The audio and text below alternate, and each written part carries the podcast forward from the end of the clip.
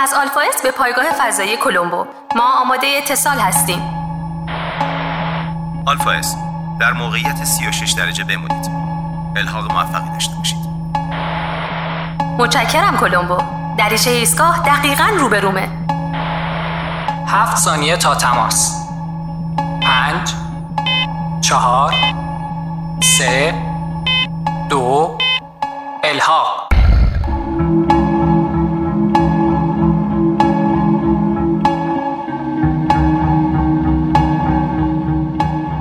صدای ما رو از ایستگاه فضایی میشنوید و بعد بگم به شما که فرمانده ایستگاه محمد جواد ترابی با ما هستش آریا صبوری مهندس ایستگاه فضایی و البته که دو مسافر جدیدم آمدن شهرزاد میرسلطانی که در این مأموریت فضایی صالح تیمار رو همراهی می‌کنه صالح خلبان فضاپیمایی بود که تا چند دقیقه پیش ملحق شدن به ایستگاه فضایی.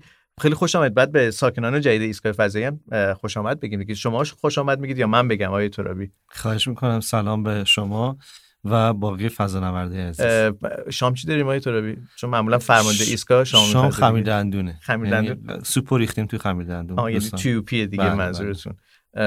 آیه خب منم خیلی خوش آمد میگم خدمت شما مسافرین محترم و دوستان گرامی. دوستان گرامی. خب محمد صالح تیما رو شهرزاد میرسلطانی هم اینجا هستند که تازه از زمین اومدن. چه خبر از زمین؟ زمین زلزله. زلزله اومده رو زمین. آره. تو تهران دیگه حالا البته. بله. و کرونا هم که رو زمین هست دیگه هنوز. درسته.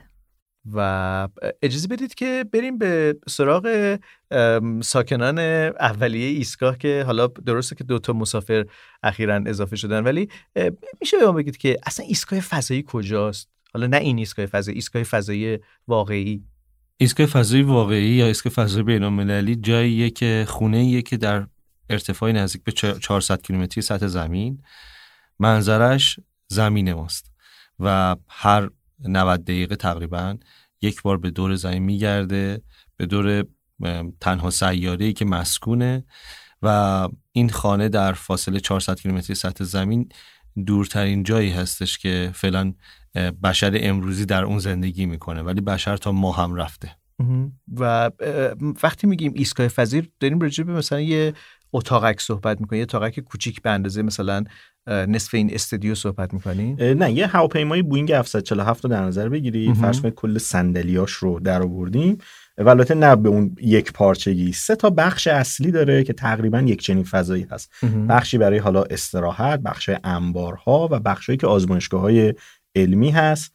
و طبیعتا من اون بخش استراحتگاهشو بیشتر دوست دارم. آشپزخونه اونجاست. آشپزخونه اونجاست. ولی از پنجره وقتی بیرون نگاه می‌کنیم جدا از اینکه زمین رو می‌بینیم این دو تا در واقع بالای خورشیدی هم داریم چپ و راست ایستگاه فضایی بین‌المللی می‌بینیم. این میشه محل در واقع به نوعی کسب انرژی ایستگاه؟ دقیقا تامین انرژی ایستگاه فضایی بین‌المللی از طریق صفحات خورشیدیه.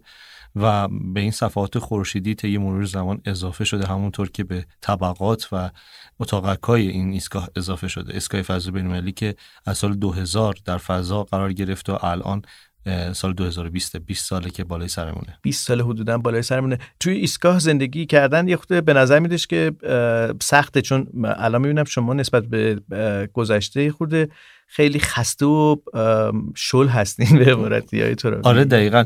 به خاطر قرنطینه است عوارض قرنطینه است. این دوستان ما که در ایستگاه فضای بین‌المللی هستن خیلی در قرنطینه موندن. ما هم دیگه یعنی اصلا زندگی کردن در ایستگاه فضایی به نوعی زندگی در یک قرنطینه به حساب میاد؟ زندگی در یک قرنطینه است و در عین حال یک پوسته دیوار شما با مرگ فاصله دارید. یعنی کوچکترین درز در ایستگاه فضایی کوچکترین برخورد فضایی جان افراد رو به خطر میندازه و شما در یک فضایی دارید زندگی می‌کنید که اگر کوچکترین یک پروتکل یک اتفاق کوچک یک یک چیز رعایت نشه جونتون رو دست می‌دید البته نمی‌خوام بگم که ایشون ورزشاش هم سر موقع انجام نمیده. من یک برنامه خیلی منظم براش ریختم. اما تو ایستگاه معمولا اون سه وعده که باید ورزش کنه رو ورزش انجام نمیده. آه مگه تو ایستگاه فضایی ورزش هم می‌کنن؟ بیشترین کاری که باید حالا هر صبح حالا ظهر شب سه وعده لاقل باید انجام بدن اینه که ورزش های منظم منظم داشته باشن. ما اینجا تو شرایط microgravity هستیم دیگه. بالاخره خیلی به عضلاتمون کمتر نسبت به زمین تحت فشار هست. تقریبا مطالعات نشون میده که نمی‌دونم چقدر بیماری آرتورو رو می‌شناسین یعنی بیماری استخوانیه که خیلی پوکی استخوان شدیدی میاره. مخصوصا بیماران آرتروروماتوید اگر یک سال درمان نکنن شاید مثلا فرض کنید چهل درصد از تراکم استخوانیشون رو از دست بدن یا حتی بیشتر. فضانوردا اگه ورزش نکنن تو سه الی شش ماه اینقدر از تراکم استخوانیشون کم میشه به علاوه اینکه عضلاتشون بسیار تحلیل میره و متاسفانه های ترابی خوب ورزش نمی‌کنه. آها و این باعث این آرتروروماتوئید خیلی اسم قشنگی داره حالا. آه شیکه بیماریش دوست داری؟ آرتورو ترابی فقط اسمش خب وقتی که رو کره زمین هستیم اون فشار یک اتمسفری که رو بدن انسان هستش این همون فشار توی ایستگاه فضایی هم روی افراد هستش برای اینکه از بین نرن. بله قطعا همینطوره ولی خب الان دیدم گرانشه بیشتر خیلی داستان هست دیگه. اون جیه خیلی مهمه که خب تو اونجا طبیعتاً ما بیشتر معلق هستیم. ولی خب الان وسیله ورزشی جذاب داریم؟ دو چرخه داریم خودمون رو میبندیم بهش پا می‌زنیم آها بعد ببندیم؟ آره بخاطر اینکه وگرنه معلق میشید. بعد واکر آها. داریم که از شونا خودمون رو میبندیم راه میریم. حالا دوستان جدیدی که به ایسکا تازه تشریف آوردن هم این اصول رو بعد بهشون یاد بدیم وگرنه فکر کنم تمریناتو کردن روی زمین دیگه. آقای ترابی هم تمرین کرده بودن اما خب بالاخره خیلی مهم اینه که این تمرینات مستمر باشه. مثل من ورزشکار و فیت. آها بله شما مثلا سیکس پک رو رد کرد مثلا های سهوری شما برای کسب انرژی تو رو بادوم زمینی می‌خورین اینجا چی می‌خورین که انرژیتون بیاد بالا؟ چون خیلی شل هستین امشب. آها من با خودم خورما آوردم. خورما کالریش بالاتره. آره و از آجیل ها هم استفاده می‌کنم. ولی واقعیتش اینه که الان تو ایستگاه فضایی برخلاف تصور همه ما که حالا ما فکر می‌کنیم که غذاها داخل یه تیوبای خمیردندون مثلا انگار اون رو به شکل خمیردندون می‌بینیم. آره از, از اون طریق تهیه می‌کنیم. واقعیتش اینه که تو ایستگاه فضایی ایستگاه فضایی میرم تقریبا همینطور بوده ولی به مرور تغییر کرده و الان غذا خوردن خیلی به شرایط روز و به آنچه که در زمین هست نزدیکتر شده ولی خب بر دردسر دیگه. شما فکر مثلا چیزی نمی‌تونید با قاشق بگیرید بزنید تو دهنتون. چنگال بیشتر به کار میاد چون دیگه جاذبه نیست. و, و, و, آب خوردن و اینا همه باید با نی و از توی احتمالاً باز قطعا همینطوره مگر اینکه مثل آقای صبوری دنبال بازی کردن باشین دیگه. آب رو فضا یک حالت کروی پیدا می‌کنه. کروی و چندگانه دیگه چند پهلو یعنی مثلا میپاشه. و من خیلی دوست دارم که توی ایستگاه فضایی حتما یه دفعه شام سرو بکنید بخورم. حالا من که به نوعی مهمان هستم یعنی ساکن ایستگاه فضایی نیستم. ولی نمی‌دونم بپرسم یا نه. دستشویی کجا میره دایی ترابی خب. یه ماجرای برای سرویس بهداشتی هستش که خب ما از جاذبه داریم کمک می‌گیریم در زمین برای کار سرویس بهداشتی و در فضا برای کار سرویس بهداشتی یا قضای حاجت؟ شماره دو. شماره دو آره. آها شماره, شماره یک البته ولی خب شماره, شماره یک خودش بالاخره آره یه انرژی اولیه داره. آره. شماره دو گرانش زمین کمک می‌کنه و ما عادت کردیم به این گرانش. و اگه کمک نکنه که تبدیل به یه فاجعه میشه. و حالا ماجرا اینه که در ایستگاه فضایی اون سیستم مکنده ای که قرار می‌گیره وقت روی اون حالت شبیه سنگ توالت اون کمک می‌کنه به دفع. سنگ توالت که توالت فرنگی, فرنگی دیگه. بله. گفتم ایرانی نه از نوع ایرانی کمی شرایط سخت میشه. یعنی دیگه جمع کردنش کار راحتی نیست. بعد ولی, ولی واقعیتش اینه که من یه خاطره شنیده بودم و دیده بودم خونده بودم راجبش این که آن چیزی که در ایستگاه فضایی هست در مشابهش در زیر دریایی پیشتر بوده. چون در زیر, زیر دریایی هم خب این افراد بنده خدا می‌خوان غذای حاجت رو رفع بکنن. بدن بره و یه اتفاقی که افتاده اینه که یه بنده خدایی دکمه رو زود زده. یعنی که بلند بشه و دکمه رو بزنه در رو ببنده اونجا دکمه رو زد و مثلا مثل که چند متر رودش در آبهای آزاد به خدا. اصلا تجسمش هم برام خیلی سخته. و می‌کشه دیگه. بعد اون تو شما شما تو فشار بالا آره تازه این تکنولوژی چند ساله اخیره که این مکنده هست و غیره قبلش یادتای شلواری بوده و هنوزم که هست البته. پیاده روی آره پیاده روی فضایی. وقتی که به قول معروف لباس رو میپوشیم و میریم بیرون گاهن تا 8 ساعت طول می‌کشه. و هیچ راهی غیر از یه چیزی شبیه پمپرز یا حالا خب اینا یه جا بنویسین. که ما جدیدن اومدیم بدونیم چیکار مثلا ساله تیمار خیلی رنگش عوض شده و قرمز شده نمی‌دونم یا خجالت کشیده یا ترسیده نسبت به زندگی سخت در فضا. زیر دریایی گفتین ولی تو فضا ببخشید من اینجا می‌تونم دیگه خیلی شفاف بپرسم. دو انجام می‌خواد بشه یعنی یه دستگاه مکنده باید دریافت کننده باشه؟ بذار آقای آره. تجرباتی بیشتری داره. چه غذا غذا می‌خورن؟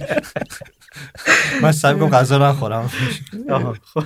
خیلی زندگی در فضا خودش یه سبکه. خب ما عضلات و فشار داخلی خود بدن باعث میشه که کار شماره یک و کار شماره دو تا حدی انجام بشه. بله. اما یه مشکل خیلی اساسی و خیلی خاصش این هستش که حالا هر اتفاقی که بیفته اینه که اونجا جاذبه نیستش که این به سمت پایین بیاد.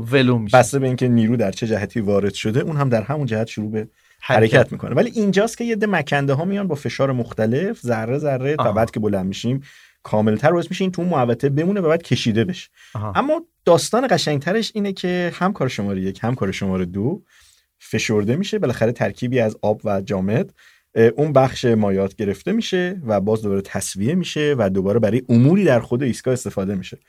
و بخش خشک قضیه بخش جامد قضیه معمولا س... اینجوری نیستش که ولش کنی تو فضا رفت. نه فضاپیماهایی داریم مثل فضاپیمای پروگرس فضاپیمای.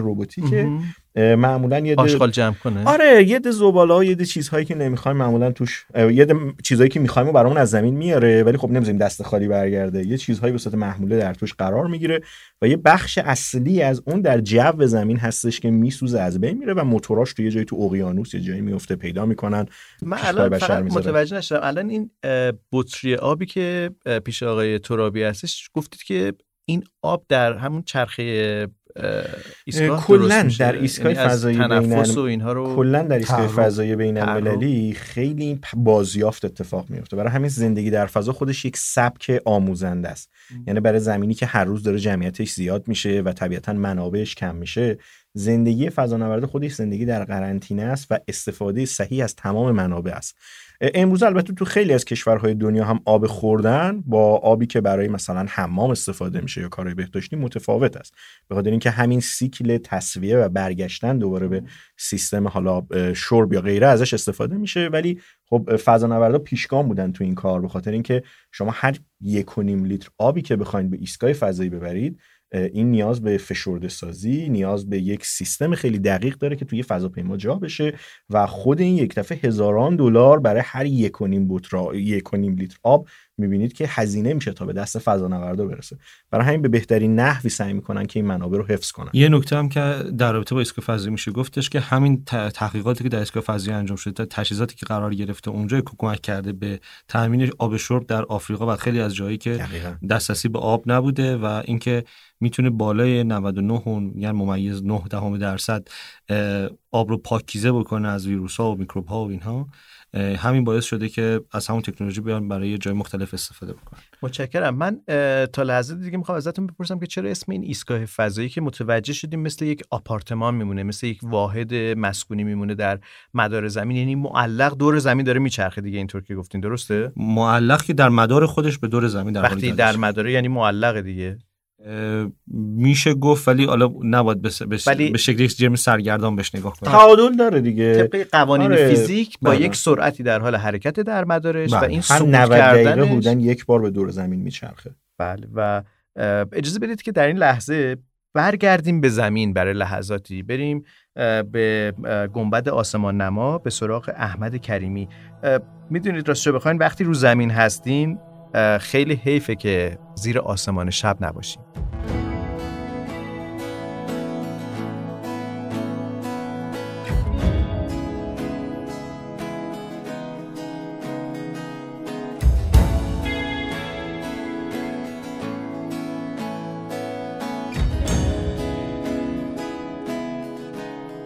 اینجا آسمان نماست.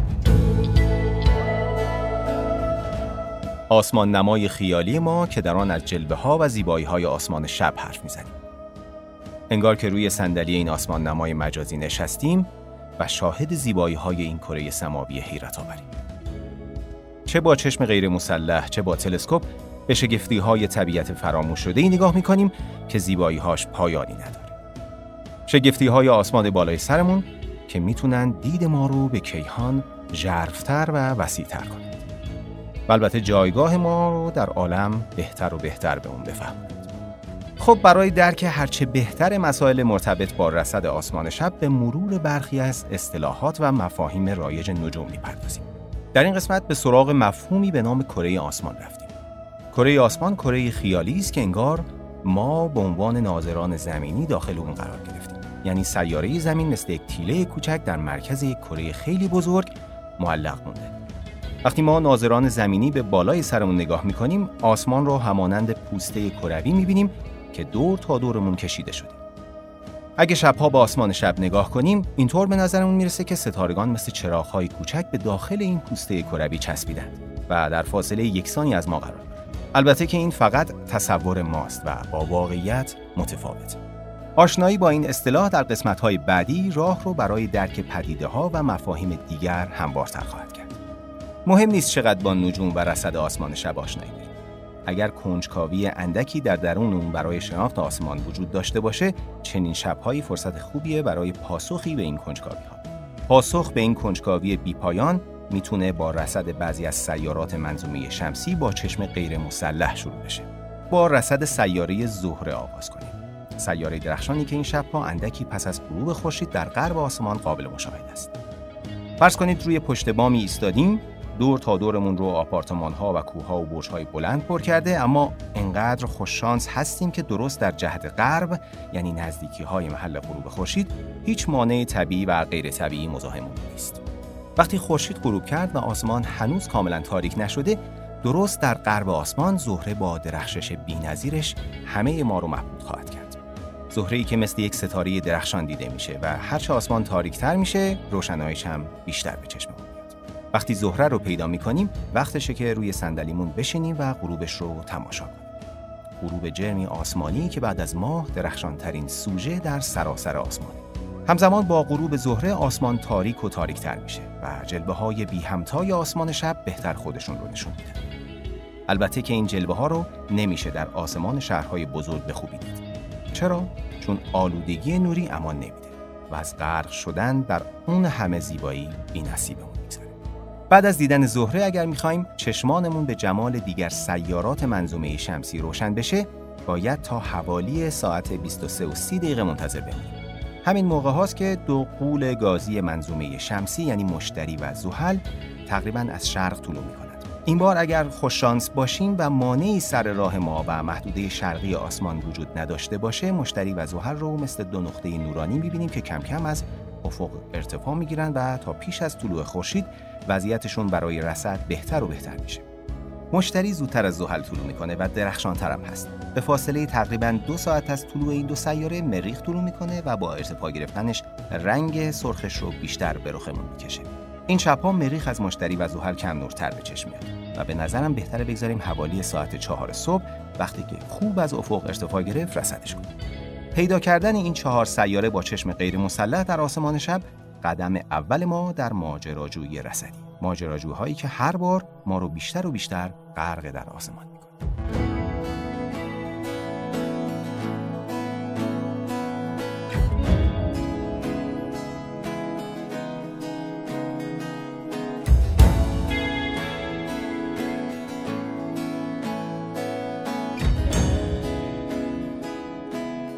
حیفم یاد. یه بار دیگه نگم که حیفه که روی کره زمین باشیم زیر آسمان شب نریم و از دیدن این شکوه لذت نبریم.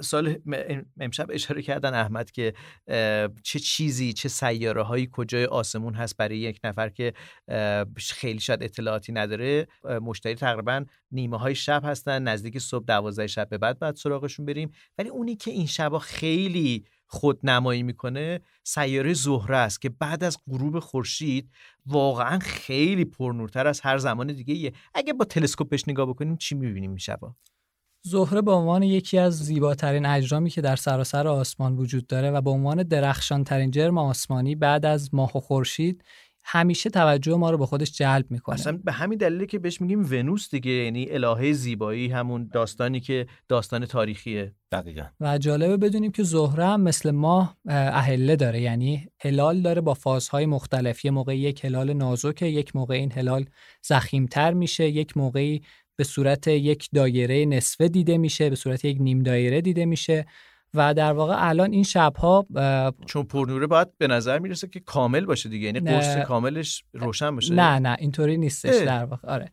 هرچی که هلالش نازکتر میشه زهره تا زمانی که به وضعیتی به نام مقارنه برسه و از چشم ما از نظر ما ناظران زمینی پنهان بشه درخششش میره رو به افزایش. آها.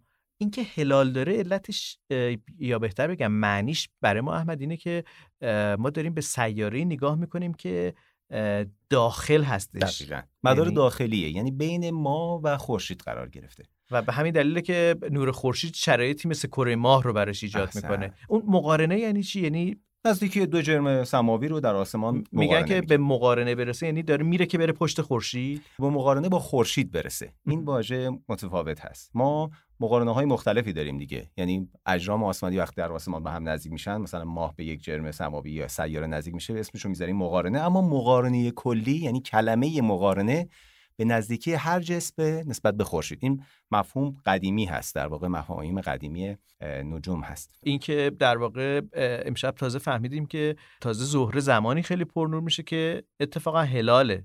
و این عجیب نی؟ هلال که کم نورتر باید بشه. ببینید وقتی زهره در مسیرش به دور خورشید به ما نزدیکتر هم میشه. یعنی چرا ما این جرم رو در آسمان پر نورتر می‌بینیم؟ به خاطر اینکه خیلی به زمین نزدیکتره دیگه.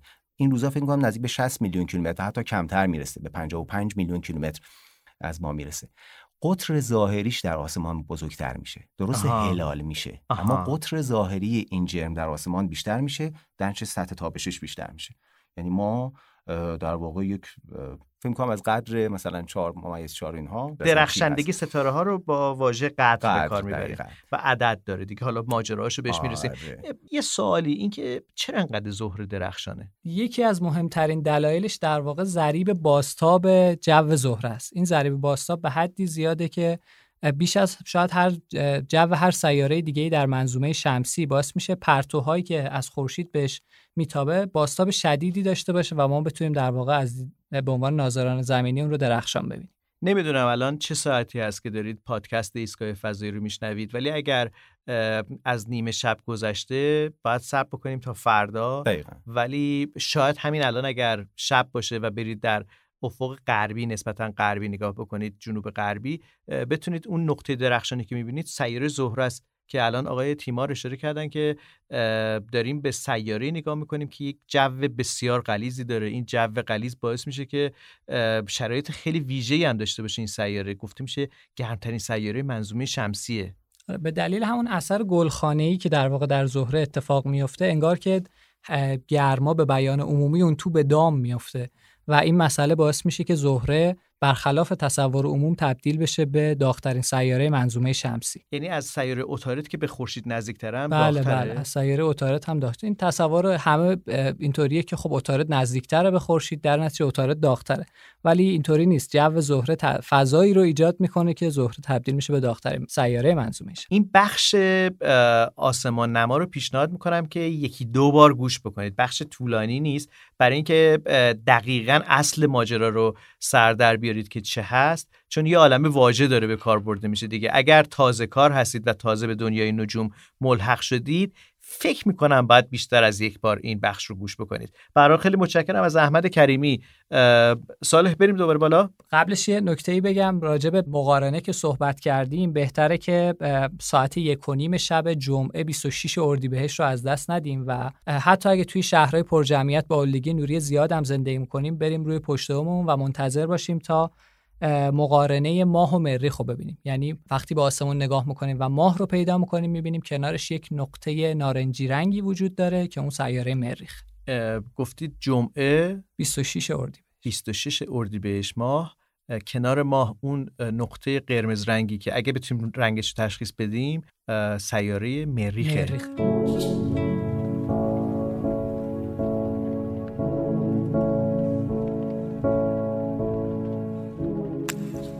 پدیده های رصدی به رویدادهایی گفته میشه که به دلایل مختلفی روی میدن و علاقمندان به نجوم رو به خود جذب می‌کنن. پدیده های مثل خورشید گرفتگی، ماه گرفتگی، مقارنه ها، مقابله ها، اختفاها، گذرها، بارش های شهابی و عبور دنبالدارهای درخشان از این جمله. ما هر هفته در آسمان نما پدیده های رصدی شاخص رو معرفی می‌کنیم و جزئیات مربوط به هر پدیده رو شرح میدیم. برای مثال بیاید پدیده رصدی شاخص سهشنبه 23 اردیبهشت تا دوشنبه 29 اردیبهشت رو با هم مرور کنیم. با امداد چهارشنبه 24 اردیبهشت اندکی پس از نیمه شب. با طلوع ماه می‌تونید اجتماع ماه، زحل و مشتری رو مشاهده کنید. کافیس رو به شرق بیستیم و ماه رو پیدا کنیم. ماه و زحل و مشتری سه رأس مثلثی رو تشکیل میدن که کم کم از افق ارتفاع می‌گیرن و در آسمان شهرها هم به راحتی دیده میشن. این اجتماع معنی خاصی نداره و به سبب گردش سیارات به دور خورشید و گردش ماه به دور زمین اتفاق میفته.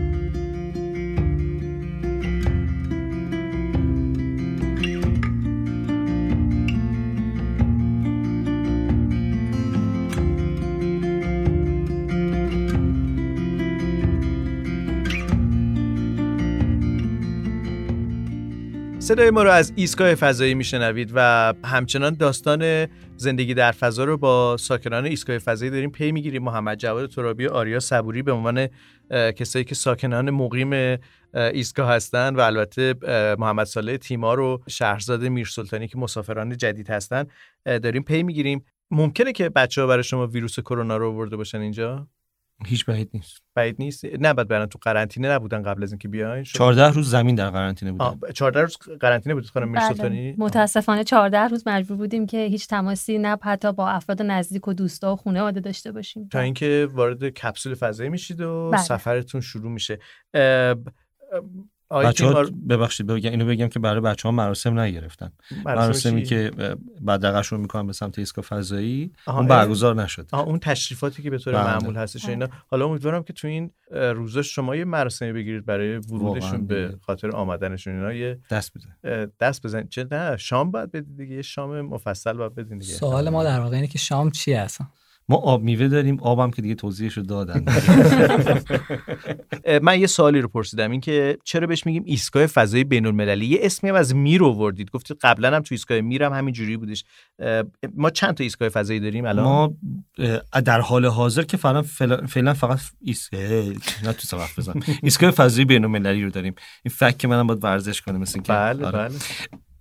ولی پیش از این از سال 1971 سالیوتو داشتیم. چندین مأموریت مختلف چندین پروژه بزرگ. سالیوت خیلی کوچولو نبود؟ یعنی بله دو نفره بود نفره اه، یک. نفره بود ده نفره. آخ در آخرین حالتش اگه اشتباه نکنم بود. می‌تونست حد اکثر ده نفر باشه. آره، سالیوت بله. هفت. سالیوت بله، مال سال- روسا بود؟ بله بله. شوروی شوروی سابق. شوروی سابق. بعد از سالیوت ما اسکایلب رو داشتیم. پروژه اسکایلب پروژه‌ای که حالا ایالات متحده انجامش داد از سال 1973 تا 1979 6 سال دیگه نهایتا سه تا سر، سرنشین داشت. اه، سالیوت هفت رو که گفتیم سالیوت هفت به ما پروژه سالیوت ها اینطوری بودش که سالیوت یک از 1971 شروع شد. ده سال بعد سال 1982 تا 86 اه، سالیوت هفت اومد که ده نفر رو در خودش جا می‌داد. بعد از این بودش که در سال 1986 من یه ساله بودم. تا سال 2000 میر تو آسمون بود. و خب میر پروژه شوروی بود و بعدا به روسیه رسید چون که می‌دونید که اتحاد جماهیر شوروی در 1991 مورد فروپاشی قرار گرفت چندین کشور ازش جدا شدن. اعلام استقلال کردن و نه سال آخر فعالیتش زیر نظر روس ها بود خیلی هم جذابه که یکی از رکوردداران اقامت در فضا همون فضانورد یا بهتر بگم کیهان نورد چون کازمونات میگن روس ها کیهان نوردی بودش که در اون دوره فروپاشی در ایسکا فضای میر گیر کرده بود. کسی به فکرش نبود. اینجا دیگه کشور از بین رفته بود. حالا باید یکی به فکرش میافتاد و رکورددار بود. حالا خودمون رو بذاریم جای این ساکن ایستگاه فضایی می‌بینه زمین انگار که در واقع تو کشورش همه چی از بین رفته. همه چی از بین رفته. فقط ولی... شاید مثلا می‌تونست امیدوار باشه که حالا یکی به یادش بیفته و واقعیتش هم اینه که انقدر آشوب شده بود در شوروی. طول کشید. فکر می‌کنم 500 روز رکورد زده بود. بله بله. 15 ماه. حالا من به ماهش می‌دونم بیشتر. آره. بیش از 15 ماه در ایستگاه فضایی بین المللی بود و ایستگاه فضایی میر. آره میر هم به معنای صلح بود. آها اسمی که روش گذاشته بودن. و البته آخرای کارش که حالا دیگه شوروی هم دیگه خب کم از بین رفته بود دیگه امریکایی ها هم تو درخواست کردن و خب یک پیمانی شکل گرفت و یه دست فضانورد امریکایی هم تونستن تجربه برای کسب تجربه استفاده بکنن از میر و خب همین سرآغاز شاید میشه گفت یک همکاری خیلی جالب بین المللی بود که باعث شد 16 کشور دعوت بشن روسیه هم ازش دعوت بشه و یک ایستگاه فضایی خیلی بزرگتر پای ریزی بشه که اولین میشه گفتش که خونه از این ساختمون رو حالا اولین قطعه رو اولین بلوک اصلی رو همون سال 2000 اتفاقا با موشک پروتون از روسیه هم شلیک کردن و بعد دیگه به طور مرتب حالا فضاپیماهای روس سایوس ها و از اون طرف هم شاتل ها به خصوص شاتل های امریکایی که مثل یه اتوبوس باری بزرگ پرنده می بودن خیلی نقش داشتن تو اینکه بخواد این تکمیل شه تقریبا تا سال 2015 طول کشید که تکمیل شه. البته از همون 2000 دیگه فضانوردا تو هر بلوکیش که آماده می‌شد می‌رفتن و شروع می‌کردن به کار کردن و آزمایش کردن و کسب تجربه زندگی در فضا. خلاصه الان داره میچرخه و بعضی وقتا از بالای سر ما رد میشه. تو شهرها می‌تونیم ببینیم وقتی که روی زمین هستیم سال احتمالا اگه قرار بشه رصدش بکنن کسایی که روی کره زمین هستن می‌تونن شبیه چی ببینن شبیه ماه می‌بینیم شبیه چی می‌بینیم این ماجرای دیدن ایستگاه فضایی معمولا داستانهای جالب خودشو داره. ما یه روز در دوران آموزشی سربازی توی پادگان در حال ورزش کردن بودیم در صبحگاه که ایستگاه فضایی طلوع کرد مثل یک نقطه نورانی که خیلی آروم داره در زمینه آسمان حرکت خورشید تو آسمون بود؟ هنوز خورشید طلوع نکرده بود دیگه. صبحگاه که داریم ورزش می‌کنیم تو دوران آموزشی.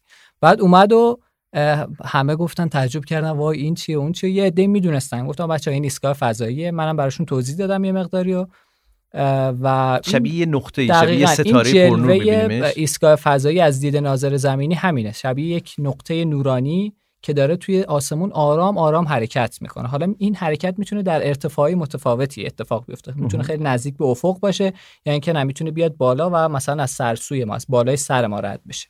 و اگه بخوایم تشخیصش بدیم نسبت به هواپیما حرکتش فرق داره؟ چشمک می‌زنه نمی‌زنه. این چشمک نزدنش در واقع تفاوت عمدهش با هواپیماست و اینکه اگه شما تعقیبش بکنید در اغلب موارد بعد از یه مدتی کم کم این نورش کم میشه کم فروختر میشه و از نظر ما پنهان میشه. آها این در واقع به نوعی بازتاب اون باله های خورشیدیشه که به نوعی داره عین آینه نور و خورشید داره به زمین بله، میفرسته گاهی اوقات این اتفاق میفته که در واقع بازتاب نور خورشید از اون پنل های خورشیدی می‌رسه به چشم ناظران زمینی و ما می‌تونیم این رو به صورت یه نقطه میبینیمش. حالا که صحبت از زمین شده و کسایی که ایستادن و یه دفعه تو آسمون یه نقطه می‌بینن که از بالای سرشون رد میشه اجازه بدید بریم به زمین به دفتر فرهنگستان زبان و ادب نجوم.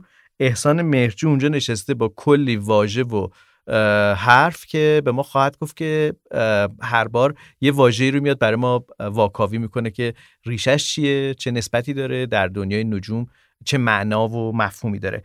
بریم به دفتر فرهنگستان زبان ادب نجوم.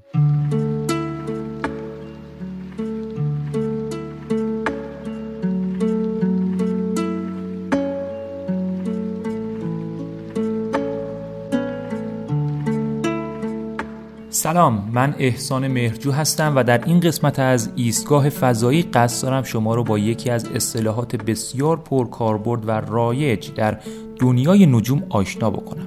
اگر یکی از دوستان شما نجومی بوده باشه یا خبر نجومی جای گوش کرده باشید یا کتاب نجومی خونده باشید احتمالا با اصطلاحی به نام قدر آشنا شدید. به گوشتون خورده که مثلا فلان ستاره قدرش دو هست یا اون صحابی از قدر 11 رو می‌تونی با فلان تلسکوپ ببینی. تا حالا فکر کردین که قدر به چه معنی هست؟ در حالت عادی وقتی میگیم قدر منظور ما بزرگی و مرتبه یک چیز هستش. درباره ستاره ها هم دقیقا به همین صورت است و منظور ما بزرگی و میزان نورانیتی هستش که از ستارگان احساس می‌کنیم.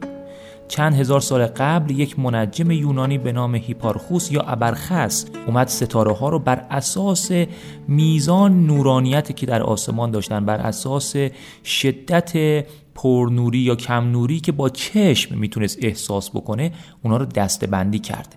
پرنورترین ستاره های آسمان رو در یک دسته قرار داد و قدر اونها رو یک نامید. ستاره هایی که یه مقدار کم نورتر بودن و یه دسته کرد و اونها رو اسمشون رو گذاشت ستاره های قدر دو. ستاره های کم نورتر رو قدر سه نامید و در نهایت کم نورترین ستاره هایی که با چشم می‌شد در آسمان شب مشاهده کرد رو در دسته 6 قرار داد. بعدها ابزارهای نجومی از جمله دوربین های دوچشمی و تلسکوپ ها ساخته شدند و توانایی چشم انسان رو بیشتر کردند در تشخیص و مشاهده اجرام کم نورتر در آسمان. بدین ترتیب انسان تونست ستاره هایی که با چشم نمی‌تونست ببینه رو هم مشاهده بکنه و اونها رو در دسته های بعدی قرار داد. ستاره های قدر هفت، قدر هشت و الی آخر. یه مدت گذشت و اومدن ستاره ها رو از دستبندی قبلی یه مقدار جابجا جا کردند و گفتند که بیایم هر آن چیزی که در آسمان می‌بینیم رو مثل ستاره ها یک عددی بهشون نسبت بدیم یک قدری بهشون نسبت بدیم از جمله مثلا سیارات از جمله مثلا ماه و حتی خورشید که در روز می‌بینیم و نه در شب.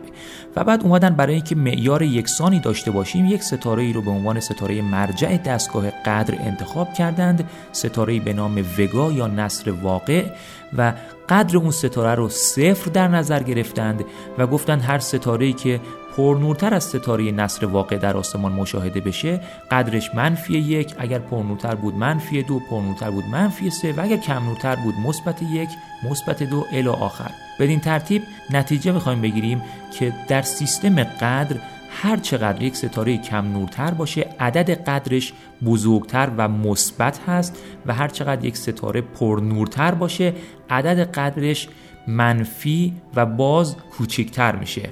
مثلا پرنورترین جسمی که در کل آسمان چه در روز چه در شب میشه مشاهده کرد خورشید هست از قدر منفی 26 و 8 دهم. و بعد از خورشید پرنورترین جسم ماه بدر هست در آسمان شب می‌تونیم ببینیم از قدر منفی 12 و 7 دهم منفی 12 و 8 دهم. و بعد از اون مثلا سیاره زهره هستش از قدر منفی 4 و سایر ستاره ها هم از قدر مثبت یک مثبت دو الی آخر. امروزه کم نورترین ستاره ای که با قوی ترین تلسکوپ های دنیا می‌شدید ستاره های از قدر مثبت 30 تا قدر مثبت 35 هستند. نکته بسیار مهم در خصوص سیستم قدر این هستش که اختلاف هر دو قدر برابر با دونیم بار روشنایی هست. یعنی ستاره از قدر یک دونیم برابر پرنورتر از ستاره از قدر دو هست.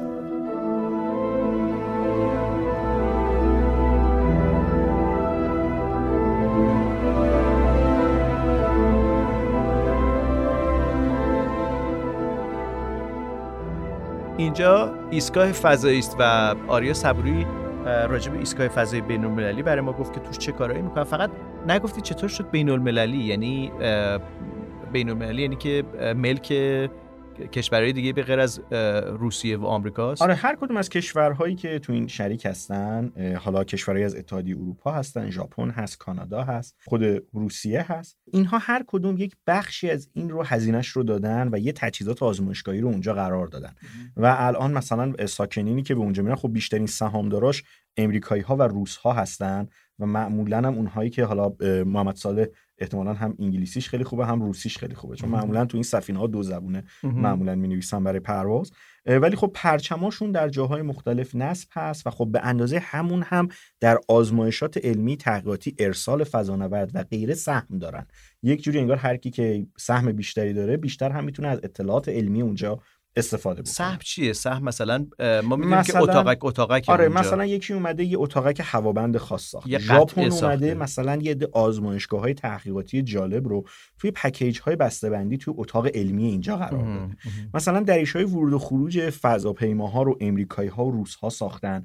و مثلا همواره دو تا فرض کنید سایوز. سایوز سفینه های روسی خیلی قدمتداری هستش که خیلی از فضانوردها رو حالا برده و تو روزای سخت سالم برگردونده. هنوزم همین کار می‌کنه. تقریبا. و دو تاش هستش که اونجا وصل شده و به عنوان سایوس های فرار ما مثلا میشناسیمشون. هر کدوم از این کشورها اومدن یه سهمی گذاشتن یه وسیله علمی ساختن. پس چند تا در داره با این حساب نه؟ بله بله. درهای ورود و خروج مختلفی داره. اصلا یکی از ایراداتی که ایستگاه های فضایی اولیه مثل مثلا اسکای لب داشتن یا حتی سالیوت هم داشتن این بود که این دریچه های ورود و خروجشون یکی بود و بعد فهمیدن که نیاز دارن فضاپیماهای مختلفی با این ارتباط بگیره شاید پارکینگ های بعد داشته آره باشه. در اصل دریچه های ورودی پارکینگ ها یا لنگرگاه های مختلفی داشته باشه باشه. دقیقا و الان در. حال حاضر لنگرگاه های مختلفی در. کنار ایستگاه برای انواع و اقسام فضاپیما هست بسیار خوب حالا که در فضا هستیم اجازه بدید که در واقع نمایشگر هولوگرامیمون رو روشن بکنیم که آقای ایرجی از یکی از کوهستانهای ایران در یک کلبه هستن و برای ما در یک سفر اودیسه وار یک اودیسه کیهانی رو روایت می‌کنن.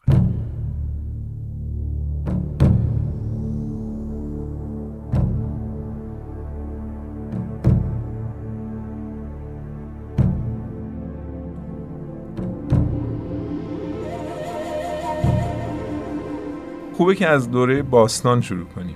دوره باستانی که نگاه انسان پر از رمز و رازه به آسمان. آسمانی که برای انسان معلوم نیست چیه. هم ترس و وحشت براش داره در شب و تاریکی و سرما و هم در روز براش نعمت گرما داره. هم از او باران میباره آب تامین میشه. بنابراین هم جای مقدسیه براش. و هم جای پر رمز و رازیه.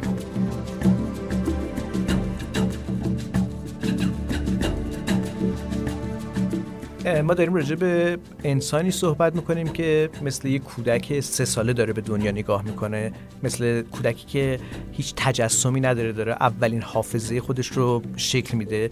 خودم می‌ذارم جای اون انسانی که حیرت زده میشه که یه دفعه خورشید اومد ستاره ها کجا رفتن. بعد شب چیزایی رو می‌بینه که یه شب هستن یه شب نیستن. یه فصل هستن یه فصل نیستن. خیلی وقتی خودم می‌ذارم جای اون انسان میترسم. منم که داشتم امروز فکر می‌کردم که در این مدت کوتاه چی بگیم بهتره یه حس وحشت بهم دست داد. انگار اون ژرفای آسمان یه حس وحشتی همراهش هست.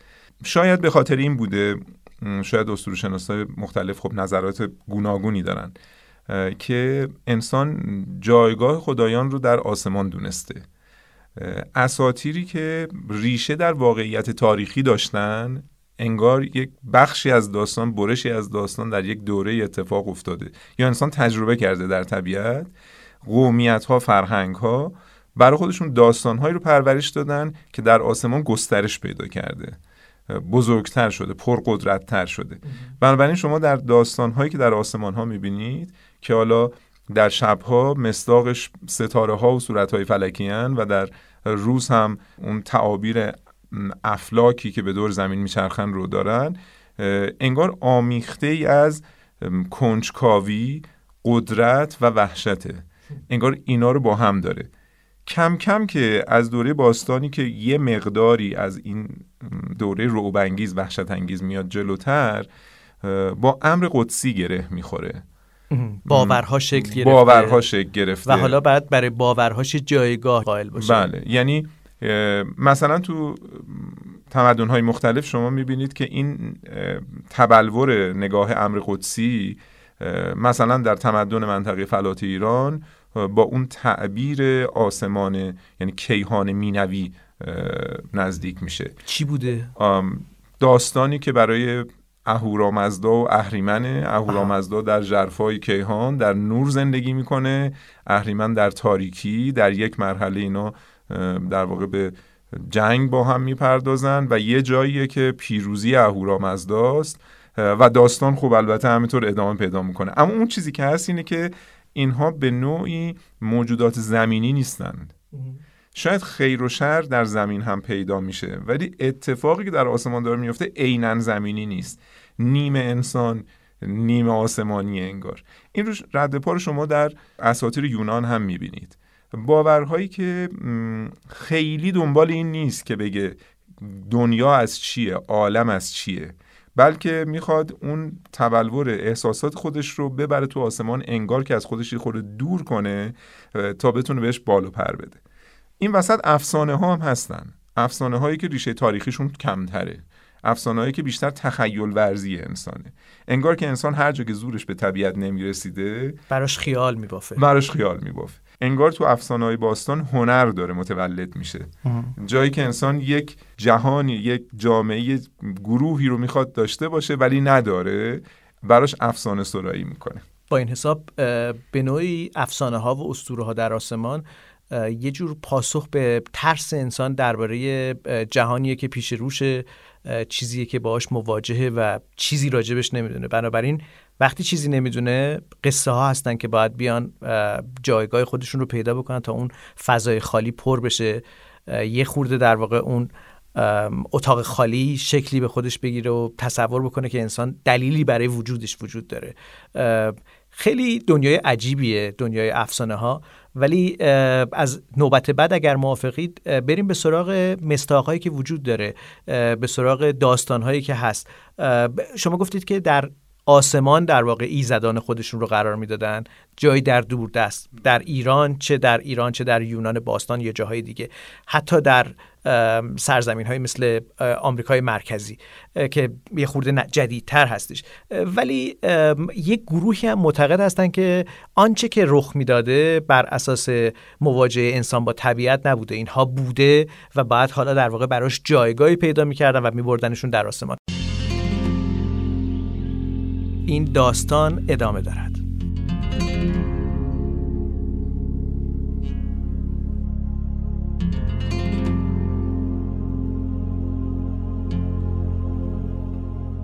یادم زود می‌شد تو رو پیدا کرد. آخه هر جایی می‌رفتی یه ردی از خودت به جا میذاشتی.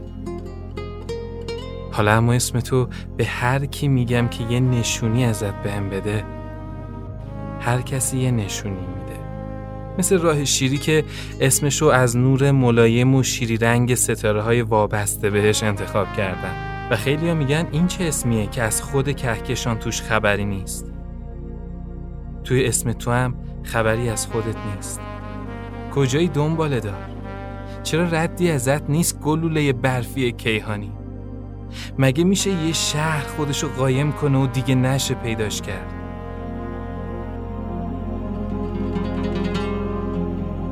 دلم می‌خواد پیدات کنم. بریم 384403 کیلومتر دورتر از زمین بشینیم روی یکی از دهانه های برخوردی ما. دوتا چای لاهیجان توی لیوانه شیشهی بلند با کلوچه فومن با هم بخوریم. قول میدم تو باشی گل سرخ و یه پر خالواشم توی لیوانمون باشی. پیدات می‌کنم. حالا فاصلمون هر چقدرم دور. حتی اگه میلیون ها سال نوری دور باشی یک کرمچاله پیدا می‌کنم میپرم توش تا بود و فضا شکسته شو از توی یه تونلی که سرعت هر ماده توی اون بیشتر از نور میشه می‌رسم بهت. ببین حتی چایمون هم سرد نمیشه. مطمئنم وقتی می‌رفتی نمی‌دونستی کرمچاله ها مسافت دو نقطه رو توی فضا کوتاه می‌کنن. خودمو میرسونم بهت. حتی با اینکه می‌دونم هر چیزی که وارد یه سیاه چاله بشه دیگه امکان برگشت نداره. آخه من طاقت اینکه یه جایی بشینم و از دور ببینم تو بعد بشنوم دارم دو میلیون سال پیش رو نگاه می‌کنم ندارم. آندرومدا جان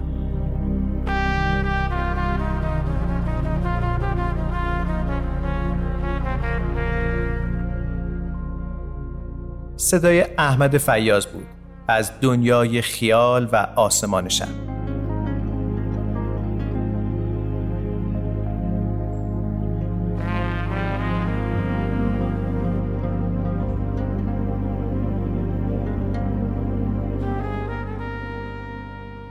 چیز دیگه ای مونده که تو این زمان پایانی بخوایم بگین بچه ها؟ من این صدای رو زیاد میشتم تو ایست فضایی. این صدای صندلی بعد آره می‌خواستم از بچه ها بخوام محموله جدید که میفرستم با خوش روغنم بفرستم. روغن بفرستن که صندلی شما رو سن... درا اینا خیلی خیلی آره دیگه آره. خصوصا شبا که می‌خوایم بخوابین و اینا روغن کاری باید بکنیم. ما یه مقدار آوردیم فقط برای وسایل ورزشی در واقع قرار استفاده بشه. با همین صندلی ها سر کنیم فعلا.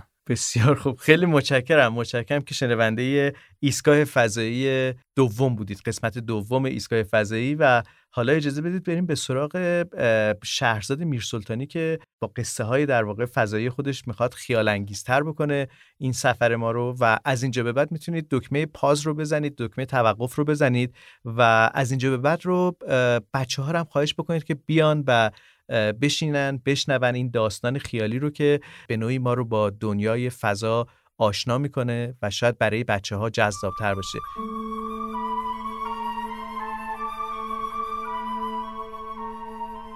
سلام. من شهرزاد هستم و بیشتر آدم ها به خصوص بچه ها من رو شهرزاد قصه گو قصه گوی فضایی می‌دونن. نه اینکه من از فضا آمده باشم. نه.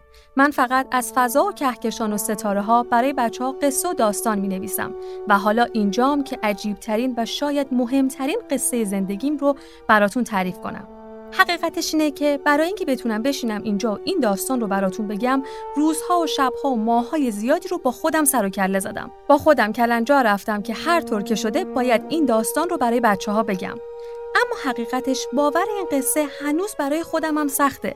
چه برسه به اینکه بخوام بیام بشینم اینجا و اون رو برای شما بگم و ازتون بخوام قصم رو باورش کنید. راستش رو بخواید یه جورایی من حتی نویسنده این قصه نیستم. در واقع من فقط اینجام که عجیب ترین اتفاقی که می‌تونه در زندگی یک نویسنده کتاب های داستان های فضایی برای بچه ها اتفاق بیفته رو براتون تعریف کنم. داستان درست از یک عصر زمستونی زیبا و آروم آغاز میشه. وقتی من در آرامش و سکوت کامل تو تنهایی خودم پشت میزم مشغول کار کردن روی قصه جدیدم برای بچه ها بودم. پشت پنجره دونه های زیبای برف یکی یکی و آروم آروم به زمین می صدای پیانوی توی اتاقم شنیده می‌شد و من با خیال راحت چای داغم رو می نوشیدم و اون روز رو منتظر هیچ کس نبودم. راستش بیشتر روزهام رو توی خونه منتظر کسی نیستم. چون دوست و آشنای زیادی ندارم و کسی اصلا آدرس و نشونیم رو نداره. بچه ها هم معمولا حرف و نامه هاشون رو به ایمیلم میفرستن.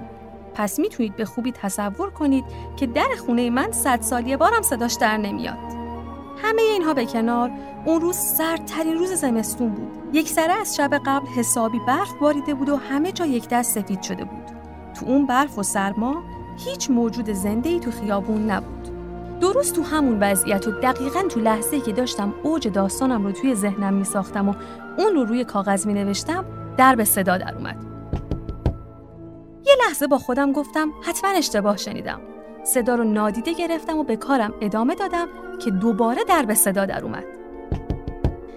اونقدری سرگرم نوشتن قصم بودم که صدا رو باز هم رها کردم و به نوشتن ادامه دادم که برای سومین بار این بار خیلی محکمتر صدای در رو شنیدم.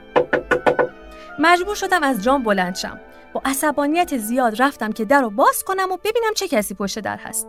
محکم در رو باز کردم و اومدم که صدامو بلند کنم دیدم هیچ کس پشت در نیست. همین که پام رو از در خونه بیرون گذاشتم که خیابون رو ببینم یه دفعه با اولین قدم چیزی زیر پام رفت و ترق ترق صدا داد. پام رو آروم از رو زمین بلند کردم و دیدم چیزی شبیه یه فلز میون برفاست چند ثانیه گیج و مات بهش نگاه کردم و بعد خم شدم و برش داشتم. تو نگاه اول شبیه یک جعبه فلزی رنگ رو رفته بود که حسابی قر شده بود و انگار هم کمی سوخته بود. به خودم اومدم و دقیقتر نگاهش کردم که یک دفعه دیدم اون شیء قور شده درست شبیه یک پاکت نام است. مستطیل شکل و پهن با یک در مثلثی شکل روش. اینقدر همه چیز عجیب بود و من تو شک به سر می بردم که تا چند ثانیه هیچ کاری نتونستم بکنم. کم کم به خودم اومدم و شروع کردم پاکت فلزی رو برانداز کردن که یک دفعه چشمم خورد به پشت پاکت. انگار روی اون چیزی نوشته شده بود. تو نگاه اول ته دلم گفتم خب این هم اطلاعات و آدرس فرستنده. اما دقیق تر که نگاه کردم خبری از آدرس فرستنده نبود که هیچ حتی آدرس گیرنده یا نشونی از من و خونم هم روی این پاکت نبود. به جای همه اینها عجیب ترین جمله‌ای که می‌تونید برای جای آدرس روی یک پاکت نامه تصور کنید روش نوشته شده بود. پیدا کردن آدرس خونه شما از پیدا کردن آدرس ایستگاه فضایی که من ازش ارسال میشم سختتر بود. نمی‌دونم می‌تونید چهره من رو تو اون لحظه تصور کنید یا نه. چشمام گرد شده بودند و خیره شده بودم به اون جمله. پلکم نمی‌زدم. دهنم از تعجب باز مونده بود و هیچی نمی‌تونستم بگم. تو اون لحظه هزار تا فکر و سوال از ذهنم گذشت. این دیگه چیه؟ از کجا آمده؟ کی اینو فرستاده؟ آدرس منو از کجا آوردن؟ ایستگاه فضایی؟ کدوم ایستگاه فضایی؟ نه امکان نداره. ناسلامتی من نویسنده داستانهای فضایی و راجع به هر چی اطلاعات نداشته باشم راجع به فضا و ایستگاه های فضایی کلی اطلاعات دارم و می‌دونم ایستگاه های فضایی ما انسانها اونقدری با زمین فاصله دارن که کسی تلاش نمی‌کنه با یه پاکت فلزی ازشون نامه بفرسته. نمی‌خوام با خودم تصور کنم که این پاکت اون همه راه رو از فضا سالم به سمت زمین اومد و از جو عبور کرد و یک راست رسیده دم خونه من. از این حرفا گذشته تمام ایستگاه های فضایی اینترنت دارن و اگر فضانوردی با کسی رو زمین کاری داشته باشه می‌تونه به راحتی یک ایمیل بفرسته. کم کم صورت متعجبم تبدیل شد به یک صورت خشمگین. با عصبانیت پاکت فلزی رو پرت کردم روی زمین و با خودم گفتم حتما یک آدم بیکار خواسته یه شوخی بیمزه با من بکنه. برگشتم سمت خونه و گرومپ در رو محکم بستم و پاکت فلزی رو همون بیرون تو برفا رها کردم. چند ساعتی گذشت هنوز تو این حال و هوا بودم که از پشت پنجره صدای چند تا بچه به گوشم خورد. انگار اومده بودن تو خیابون برف بازی. بهتر از این نمی‌شد. تو این وضعیت همینو کم داشتم. زمان میگذشت و من همچنان تلاش می‌کردم که داستانم رو بنویسم اما حتی یک کلمه هم نتونستم بنویسم. کم کم صدای خنده بچه ها تبدیل به داد و فریاد شد. انگار سر چیزی با هم دعواشون شده بود. گوشامو تیز کردم و شنیدم که یکیشون داره میگه مال خودم خودم پیداش کردم بده به من. این جعبه باید دست آدم برفی من باشه نه تو. با شنیدن این جمله سه متر از جام پریدم و با عجله به سمت در رفتم و دیدم یه سر پاکت فلزی نامه تو دست یه بچه اون سرش تو دست یکی دیگه است و با تمام قدرتشون در حال کشیدنش از هر دو طرف هستن. به سمتشون رفتم و سعی کردم با صحبت راضیشون کنم که به جای اینکه سرش با هم دعوا کنن اونو به من بدن چون مال من هست. خوشبختانه از جمله‌ای که روی پاکت فلزی نوشته شده بود چیزی سر در نیاورده بودند و از طرفی من بچه ها رو خوب میشناختم و می‌دونستم در معامله باهاشون شکلات همیشه کارسازه. پس بعد از کلی صحبت راضی شدن که تمام شکلات های خوشمزه که توی خونه داشتم رو ازم بگیرن و در ازاش اون پاکت فلزی قر شده بیرنگو رو, رو به هم پس بدن. بالاخره پاکت نامه فلزی رو گرفتم و به خونه برگشتم. به اتاقم رفتم و اونو روی میزم روی کاغذهای قصه نیمه کارم گذاشتم اون همه ماجرا و داستانی که تو اون چند ساعت پشت سر گذاشته بودم حسابی خستم کرده بودند و دیگه رمق کار برام نمونده بود روی تختم دراز کشیدم و به هیچ عنوان حتی به باز کردن اون پاکت نامه فلزی فکرم نمی کردم. سعی می کردم به خودم بگم این پاکت فلزی چیزی جزی شوخی نیست و داخلش هیچ خبری نیست. اما از اون طرف صدایی تو سرم بهم می‌گفت اگه اینطور فکر می‌کنی چرا برای پس گرفتنش از بچه ها انقدر تلاش کردی؟ میذاشتیم پاکت فلزی اون بیرون تو دسته آدم برفی بچه ها باشه نه دستای تو. مدتی با این فکر و خیال ها گذشت. پلکام خستگی حسابی سنگین شده بودن. کم کم این صداها توی سرم آروم گرفتند و در حالی که از روی تخت خوابم خیره به پاکت فلزی و جمله عجیب روش مونده بودم به خواب رفتم. زمان گذشت.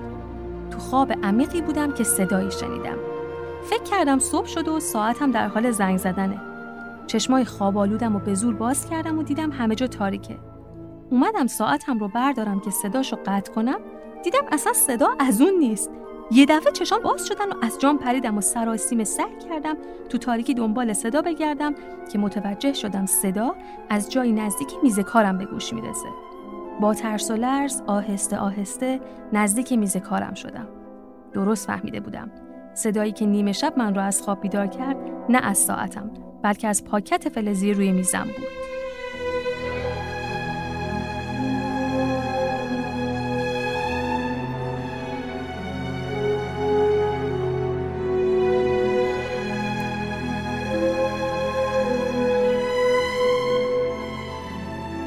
متشکرم که شنونده دومین قسمت ایستگاه فضایی بودید.